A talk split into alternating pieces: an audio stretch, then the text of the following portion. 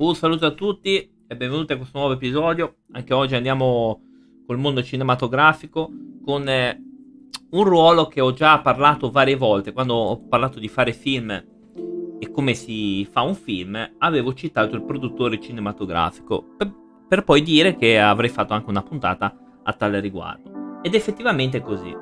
Andiamo subito a sapere cos'è un produttore cinematografico, che è quella figura che nel mondo della cinematografia, ma in realtà anche nel teatro, magari anche nella televisione, eccetera, eccetera, si assume l'onere, onere vuol dire il costo, eh, costo di produzione del film, cercando i finanziamenti oppure nel caso mettendoci lui i soldi, eh. E gli sceglie il regista, ovviamente, e alcune volte anche il cast degli attori protagonisti, occupandosi poi di cercare un di- distributore che provveda a far arrivare il film nelle sale. Quindi che cosa fa questo qui? Praticamente ci metti i soldi oppure cerca i vari azionisti per poi andare a cercare anche una distribuzione che può essere corta o comunque breve o come distribuzione on video eccetera eccetera. Ovviamente sceglie il regista per ovvi motivi perché giustamente ci metti i soldi quindi giustamente deve anche pensare a chi metterci gli attori di solito lo fa il regista, però è possibile che anche magari un, eh, un produttore decida di, di, segnalare magari un attore che magari gli piace o, o gli piacerebbe avere. I produttori non possono sempre supervisionare tutto, in questo caso il produttore principale può assumere e delegare il lavoro a produttori associati, produttori ausiliari, produttori di linea e direttore di produzione, che andiamo a vedere che cos'è tra poco. È una delle figure eh, preeminenti nel campo della cinematografia. Senza i finanziamenti, infatti, non esisterebbero i film, registi e attori e tutte le figure professionali che concorrono alla produzione di un film. Questo pensavo che questo fosse ovvio, nel senso, senza i soldi eh, non si può fare niente, è ovvio. Quindi il produttore mette il cash e giustamente può decidere anche di allontanare un regista nel caso o faccia dei casini o non gli piaccia più, eh, può anche farlo, però poi dopo ci sono dei, dei problemi dopo. Nel corso della storia del cinema si è spesso verificato che alcuni attori o registi, dopo un certo numero di anni e quindi dopo aver accumulato ingenti somme di denaro, siano diventati produttori. E quella cosa fa anche Carpenter, che eh, diventa spesso anche produttore, e quindi anche questo è una buona cosa, perché questi sanno già il eh, compito, il lavoro che eh, dovranno fare, quindi sono già portati. Andiamo a vedere cosa fa un direttore di produzione. È la figura professionale che si occupa di tutta la lavorazione di un film, dalla preparazione alla scaletta di lavorazione, che abbiamo già visto che cos'è, e alla composizione della troupe, che abbiamo già visto cos'era nei nostri precedenti appuntamenti. Ai contratti con le varie figure professionali fino alla post-produzione e alla coppia finale. Risponde direttamente all'organizzatore generale che a sua volta risponde al produttore. Quindi lui è una delle figure intermediarie chiave del mondo cinematografico, proprio perché serve per dare una mano al produttore, chiaramente. Ecco, il produttore esecutivo è quella figura nell'industria che si occupa degli aspetti organizzativi, amministrativi, finanziari e burocratici delle opere audiovisive coordina l'intero progetto e oltre a supervisionarlo fa in modo che tutte le direttive vengano eseguite. Oltretutto si occupa della distribuzione e della commercializzazione dei vari prodotti. Nel corso del tempo il titolo di produttore esecutivo è andato riferendosi a una più ampia gamma di ruoli all'interno del settore, cinema, videogiochi, eccetera, eccetera. Da quelli responsabili per la creazione del prodotto all'organizzazione di finanziamento fino a rivestire una figura onorifica senza effettive funzioni di organizzazione. Il ruolo del produttore esecutivo varia per responsabilità e potere a seconda delle situazioni e dell'ambito in cui opera. Alcuni produttori hanno il pieno controllo di ogni aspetto, come nel caso di George Lucas nei confronti della saga di Guerre Stellari, negli anni che vanno fino all'acquisizione della Lucasfilm da parte della Disney alcuni invece sono solo dei supervisionatori del progetto, altri invece sono solo dei dipendenti. È generalmente disegnato dalla casa di produzione per supervisionare il lavoro delle varie maestranze collaborando col regista, qualora non lo sia lui stesso, al fine di assicurarsi che il prodotto sia in linea con le aspettative della produzione. e intervenendo sulla linea autoriale e produttiva qualora non sia in linea con i voleri della produzione. Certo, è ovvio questo, se il regista va fuori la linea guida della produzione, questo eh, va, il produttore dice: Senti, no, ma tu devi fare quello che ti abbiamo detto noi, eh, giustamente anche. In generale, supervisiona anche le attività di pre-produzione e post-produzione, essendo colui che decide cosa renderebbe fruibile o meno di quanto girato, apportando modifiche in corso d'opera per meglio inquadrare i desideri di pubblico e sponsor. Quindi lui può mettere anche delle scene fanservice o può anche mettere delle cose per attirare il pubblico o che sa che attirerebbe il pubblico. Quindi eh, va da regista e dice tu devi fare questa scena perché potrebbe attirare il pubblico oppure la devi fare così eccetera eccetera. Quindi ecco cosa serve anche.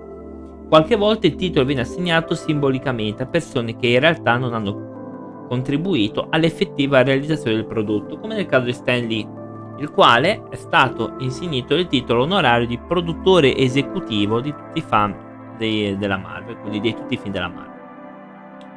Il ruolo di produttore esecutivo in televisione spesso si sovrappone a quello del produttore, tuttavia pur essendo possibile la presenza di più produttori, il ruolo di supervisore creativo è assunto solo da un produttore esecutivo, che per comodità viene distinto con la carica di shadowrunner. In musica il produttore esecutivo è colui col quale il produttore discografico affida il compito di organizzare e realizzare la fase di registrazione secondo i termini stabiliti dal contratto. Può decidere la sala di registrazione in cui lavorare, può tenere sotto controllo il rispetto degli orari di lavoro, la disponibilità del team e dei musicisti. Il produttore può anche avere il controllo su tutti gli aspetti della produzione, essendo solamente un supervisore del progetto. E dei videogiochi più o meno la stessa cosa. Quindi questo è un produttore esecutivo. Ovviamente c'è tutta la, la produzione cinematografica che però abbiamo già parlato, abbiamo già trattato in un episodio, quindi vi invito a recuperarlo. E andiamo con la distribuzione, che penso che tutti sanno cos'è una distribuzione. È la fase del processo di diffusione e presentazione al pubblico di un film. Della distribuzione cinematografica si occupa spesso una compagnia indipendente, una società controllata o occasionalmente una individuale che lavora come l'agente finale tra la casa di produzione e alcuni agenti intermediari o un esercente, con cui il fine di assicurare le proiezioni del film sullo schermo. Nel campo del cinema il termine distribuzione si riferisce al mercato e alla circolarizzazione dei film nel cinema. Giustamente, ecco cos'è una distribuzione, ma speravo di non doverlo dire, di non doverlo spiegare in realtà, eh? speravo. Il primo passo per il distributore è di convincere l'esercente a noleggiare o a prenotare i film. In questo fine il distributore può organizzare uno spettacolo privato per l'esercente o usare altre tecniche di marketing che convinceranno l'esercente di poter ottenere profitti finanziari proiettando il film. Quindi giustamente il distributore va lì e dice senti affittati questo, vedrai che sarà una figata e rientrerai dei soldi che spendi insomma, eh, va, va, convinto l'esercente, eh, non è che dice sì subito. Ovviamente legalmente eh, va convinto, chiaramente, eh, non illegalmente. Una volta d'accordo, il distributore assicura un contratto scritto o verbale imponendo un minimo garantito, ovvero un prezzo che l'esercente sarà obbligato a corrispondere alla distribuzione appena verrà staccato anche un solo biglietto. È una percentuale percentuale sugli incassi variabile dal 30 al 50%, applicabile qualora l'ammontare della percentuale superi il minimo garantito. Quindi ovviamente l'esercente ha già dei guadagni, per esempio, che scattano eh, quando magari vende il primo biglietto, scatta già una eh, clausola e anche sui guadagni, e quindi ha anche dei guadagni sul biglietto, chiaramente. Il distributore deve anche assicurarsi che ci siano abbastanza copie del film per servire tutti gli esercenti con i quali si è stipulato il contratto e, e lì, fin là, ok. Assicurarsi la loro consegna fisica al cinema per il giorno prefissato e assicurarsi il ritorno delle copie all'ufficio della compagnia distributrice o altri luoghi di immagazzinamento, il tutto sempre vincolati dal contratto. In pratica ciò include la produzione fisica delle copie e il loro trasporto per il mondo. Ovviamente è un processo che si potrà presto essere rimpiazzato dalla distribuzione digitale, come anche dalla creazione di post, di pubblicità, eccetera, eccetera. Per di più, il distributore è responsabile nell'assicurare che il materiale pubblicitario sia disponibile in ciascuna coppia di ciascun film, poiché si ritiene che ciò aiuterà l'esercente a invogliare il pubblico più grande. Nel creare queste pubblicità, nel caso non fosse già stato fatto dalla casa di produzione, nell'organizzare la consegna fisica del materiale, prima ovviamente della proiezione. Quindi a me era successo tanti anni fa che avevo visto il primo film di Pokémon al cinema perché davano una carta speciale che era rara perché solo chi era andato a vedere il cinema aveva quel tipo di carta, era Mewtwo tra, l'altro, ed era una carta speciale proprio perché era mh, solo esclusiva del film, quindi quello aveva attirato anche molta più gente effettivamente. Quindi in questo senso tu fai pubblicità per attirare più pubblico, nel senso se venite alla prima, alla prima del film avrete in regalo il poster, che ne so, avrete in regalo una, una cartolina speciale del film. Se il distributore sta trattando un film importato o in lingua straniera, egli sarà anche responsabile del doppiaggio e della sottotitolazione del film e dovrà assicurare la censura o altri tipi di approvazioni legali per la proiezione del film del paese territorio nel quale crea profitti prima di contattare gli esercenti per la prenotazione. Ovviamente il distributore quindi cosa fa? Deve provvedere anche a tradurre, fare con il doppiaggio, quindi chiamare i doppiatori eccetera, e fare i sottotitoli del film che intende vendere magari in questo paese. Giustamente anche. Questa è la descrizione incompleta e generale, vabbè, ovviamente ci sono tante altre cose che fa, eh. Le odierne pratiche dei distributori possono variare da questo modello in punti differenti nel tempo durante la storia del cinema e secondo le differenti pratiche nazionali riguardo alla distribuzione dei film. Quindi è una cosa che cambia abbastanza spesso. Eh. Okay. Quando la produzione e la distribuzione coincidono, questo è Hollywood, eh, chiaramente, gli studi cinematografici una volta usavano il sistema studio, producendo e distribuendo loro stessi i film che possedevano. Ok, giusto? Poi c'è la cosa dei diritti. Uh, la legge connessa ai produttori cinematografici sono disciplinati dalla legge 22 aprile 1941 in materia di diritto d'autore, in prevalenza gli articoli 45, 78 bis e 78 ter Tali articoli prendono in considerazione il ruolo tenuto dal produttore nei confronti dei coautori e del prodotto audiovisivo. Secondo l'articolo 45, legge 22 aprile 1941 numero 633, l'esercizio dei diritti di utilizzazione economica dell'opera spetta a chi organizza la produzione stessa e quindi al produttore cinematografico. Quindi attenzione, rileggo l'esercizio dei diritti di utilizzazione, utili, utilizzazione economica dell'opera spetta a chi organizza la produzione stessa. Tale riconoscimento è fatto per tutelare un soggetto che, pur non apportando alcun elemento di creatività, ha un ruolo propulsore e decisivo, dal momento che senza il suo contributo economico e finanziando un film non può esserci il film. Il produttore quindi è l'imprenditore che finanzia il progetto, che investe econ- economicamente nella sua re- realizzazione. Oggetti del diritto. Il produttore può sfruttare tutti i diritti sul prodotto in questione, quindi può sfruttare tutti i diritti, sia essa un'opera cinematografica, audiovisiva o una sequenza in movimento, come disposto dall'articolo 78-ter le traduzioni e le elaborazioni sulla sequenza di immagini rientrano quindi in questa definizione. Non rientrano invece i contributi letterari e musicali e le elaborazioni che trasformano l'opera in generi diversi. Quelle che utilizzano solo la storia, trasformando il film in opera letteraria o narrativa, eh, o anche nei fotoromanzi.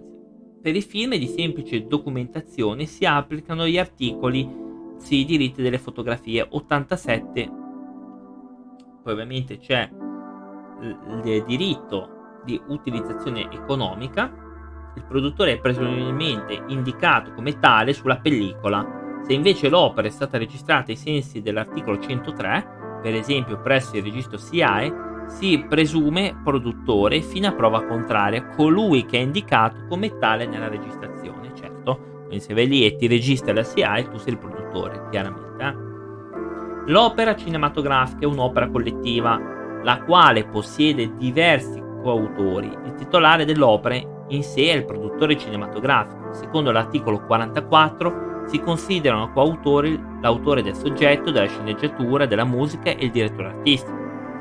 C'è da dire che quelli appena elencati sono coloro che contribuiscono all'opera. Il produttore perciò acquista i diritti di utilizzazione economica in modo diretto ma a titolo derivativo, si fonda cioè sugli atti dispositivi degli autori. In altre parole, il produttore necessita di un titolo contrattuale con gli autori che parteciperanno alla creazione dell'opera per poterla modificare al fine di un suo migliore sfruttamento commerciale. Questo mi sembra che era abbastanza ovvio, cioè, ci vuole un contratto anche per queste cose, eh? non è verbale. Eh. Questo è quanto sancito nell'articolo 47. Qualora manchi l'accordo con gli autori, l'accertamento delle necessità o meno delle modifiche apportate e da apportarsi all'opera cinematografica è fatta da un collegio di tecnici nominato dal Presidente del Consiglio dei Ministri, secondo le norme fissate dal regolamento articolo 47,2 e dall'articolo 46. Indica che, in caso di cessione del diritto di diffusione del produttore, ai singoli autori spetta sempre un compenso proporzionale al lavoro da loro svolto. Quindi chiaramente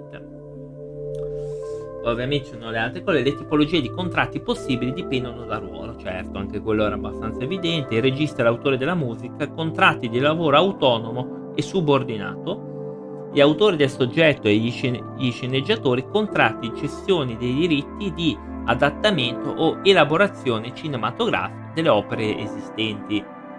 Gli autori delle parti letterarie o musicali dell'opera possono inoltre riprodurre o comunque utilizzare separatamente, purché non ne risulti pregiudizio ai diritti di utilizzazione in cui esercizio spetta al produttore. Quindi loro potranno sempre utilizzare dei pezzi delle loro opere, ma che non sia pregiudizio appunto sull'opera che stanno facendo. Diritti connessi al, al produttore, la, con la direttiva 9200 CE del 19 novembre del 92 Secondo l'articolo 78 bis, il produttore di opere cinematografiche è titolare del diritto esclusivo di utilizzatore, no, di autorizzare, scusate, la riproduzione diretta o indiretta, temporanea o permanente di qualunque modo o forma degli originali delle coppie delle proprie realizzazioni. Quindi il produttore è titolare del diritto esclusivo di autorizzare la riproduzione e la distribuzione con qualsiasi mezzo, compresa la vendita, dell'originale. Il diritto di distribuzione non si esaurisce nel territorio della comunità europea, se non nel caso di prima vendita effettuata o, con, o consegnita dal produttore di uno Stato membro. Il noleggio, il prestito, la messa a disposizione del pubblico dell'originale delle copie. La durata, mm, ecco, in caso il produttore non riuscisse a portare a compimento l'opera cinematografica, dopo tre anni dalla realizzazione della sceneggiatura, eh, gli autori della parte letteraria delle musiche possono disporne liberamente. Tutto è disciplinato dall'articolo 50. Quindi dopo tre anni eh, l'autore della parte letteraria e musicale possono tranquillamente disporre del materiale per i cavoli loro. I diritti connessi al produttore cinematografico hanno invece durato 50 anni dalla fissazione. In caso l'opera finale fosse pubblicata o comunicata al pubblico durante tale termine, allora la durata è 50 anni dalla prima pubblicazione dell'opera suddetta, come disciplinato dall'articolo 78-3. La durata dei diritti dell'opera cinematografica nella sua totalità è di 70 anni dalla morte dell'ultimo autore tra direttore artistico, sceneggiatore e compositore. Questo articolo è il, numero 32.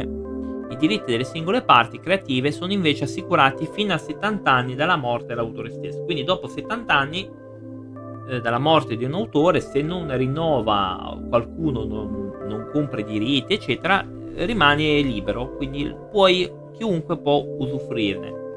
Molta roba di musica classica eh, ha fatto quella fine anche molti videogiochi dopo tanti anni sono diventati liberi, quindi che chiunque può comprare il progetto e, e utilizzarlo.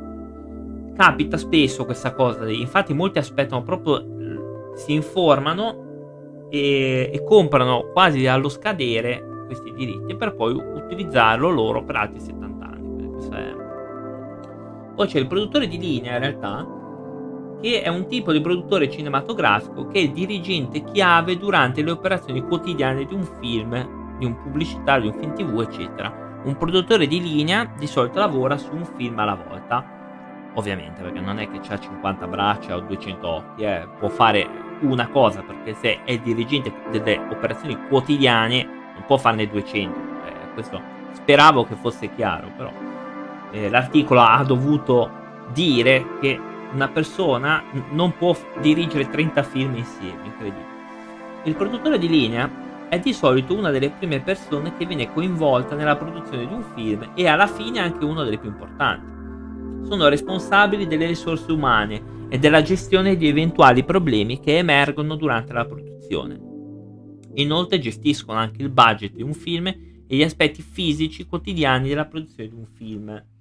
O, ovviamente funziona come una specie di direttore operativo nella gestione della società di produzione Durante la pre-produzione la responsabilità includono la supervisione della società di riprese, il reclutamento di personale e servizi chiave e l'organizzazione della produzione su come girare la sceneggiatura e trasformarla in un film. Il produttore di linea pianifica le date di inizio per tutti e per tutto e monitora il budget, beh, giustamente.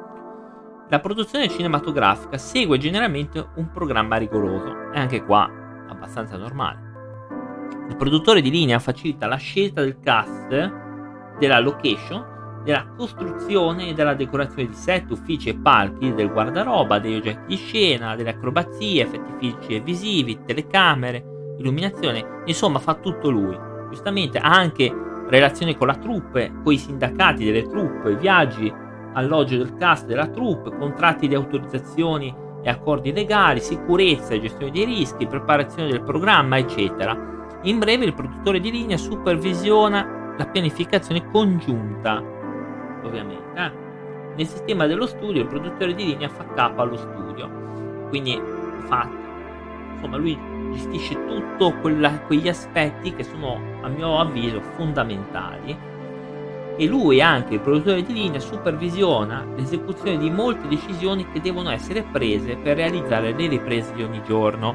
Gli aspetti amministrativi in particolare quelli che hanno un impatto finanziario, e te credo, sono tutte aree cruciali del lavoro del produttore. Queste aree includono a titolo esemplificativo, ma non esaustivo, la negoziazione del compenso dei membri della troupe, la risoluzione dei problemi di produzione quotidiana in collaborazione con l'aiuto regista. Inoltre forniscono le attrezzature richieste e se necessario gestiscono i cambiamenti di produzione imprevisti e fungono da collegamento tra il troupe e il produttore, quindi è un ruolo importantissimo. Andiamo a chiudere con il produttore cinematografico, che ovviamente ho già detto in realtà, però è quella figura nel mondo che assume l'onere e costo di produzione dei film cercando i finanziamenti. Quindi, per riassumere, è quello che ci mette i soldi o è quello che trova i soldi, perché se no non, non avrebbe il film. Ragazzi, siamo arrivati alla conclusione eh, di questo episodio. Io vi do appuntamento alla prossima. Grazie per, per l'attenzione. Ci vediamo lunedì e il venerdì anche su Twitch dove ci saranno tanti bellissimi argomenti. Alla prossima, ciao!